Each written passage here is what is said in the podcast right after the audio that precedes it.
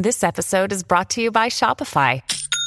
Forget the frustration of picking commerce platforms when you switch your business to Shopify, the global commerce platform that supercharges your selling wherever you sell. With Shopify, you'll harness the same intuitive features, trusted apps, and powerful analytics used by the world's leading brands. Sign up today for your $1 per month trial period at shopify.com slash tech, all lowercase. That's shopify.com slash tech. Well, howdy there, Internet people. It's Beau again. So, today we are going to talk about a program that people have expressed in the comments. Like, man, I wish that it worked that way in the United States. They do this in Europe. In fact, in some places in Europe, it's mandatory. And it's something that people have wanted to achieve through legislation. And then when it finally comes time to actually write the law, they realize they can't do it because, well, it, it kind of infringes on people's constitutional rights in the U.S. It takes a lot to compel somebody to do this. And because it hasn't been able to be done through legislation, people think it can't be done. But it can. In fact, the program exists already.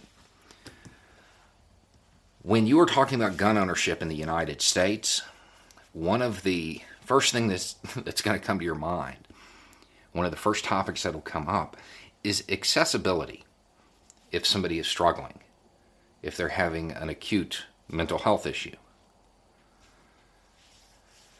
And there's been a push to find some way to legislate that people give up their weapons if they're in this situation, give up their firearms. The problem with that is that one, it takes a lot to compel somebody to surrender their firearms. Another is that it may actually serve as a deterrent to people seeking help because they don't want to give them up. In the gun community, image is incredibly important. It's incredibly important to a lot of people in the gun community. Appearing weak isn't something that most of them want because there is that stigma.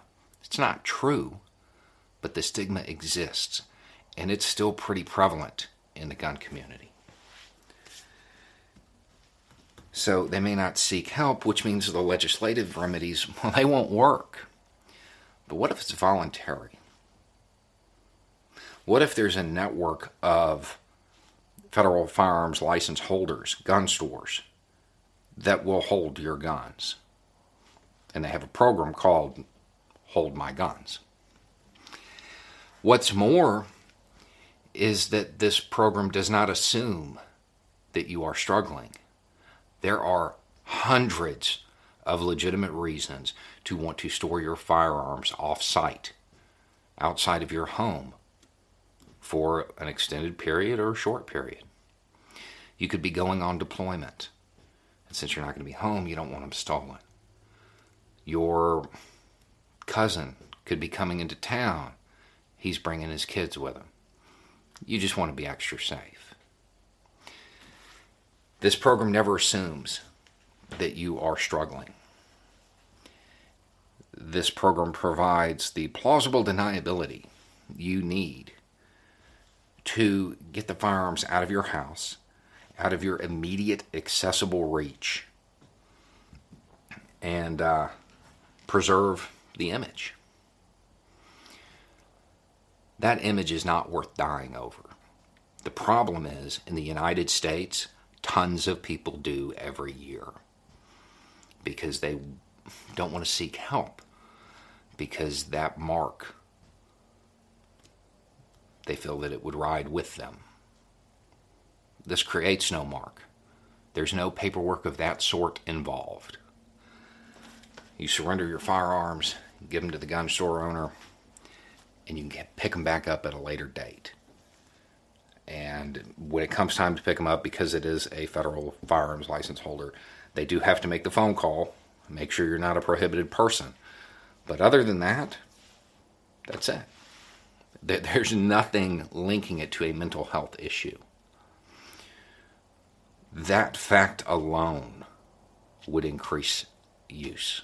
That is going to save lives. This program will save lives if people know about it, if people talk about it.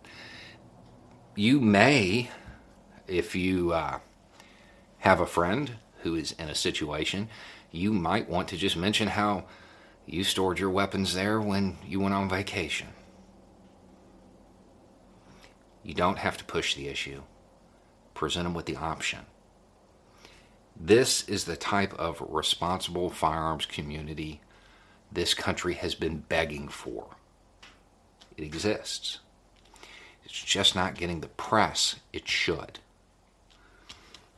Again, the name of the program is Hold My Guns. They have a, uh, from my understanding, there's a website that will refer you to different uh, license holders that participate in this, and I will find the link and try to put it down below. Um, again, this is people acting individually towards a collective goal outside of legislation. They're just doing what's right. They're doing what they should have been doing a long time ago. And this is uh, this is one of those things. It will work if people know about it. But for people to know about it, we have to talk about it. Anyway, it's just a thought. Y'all have a good day.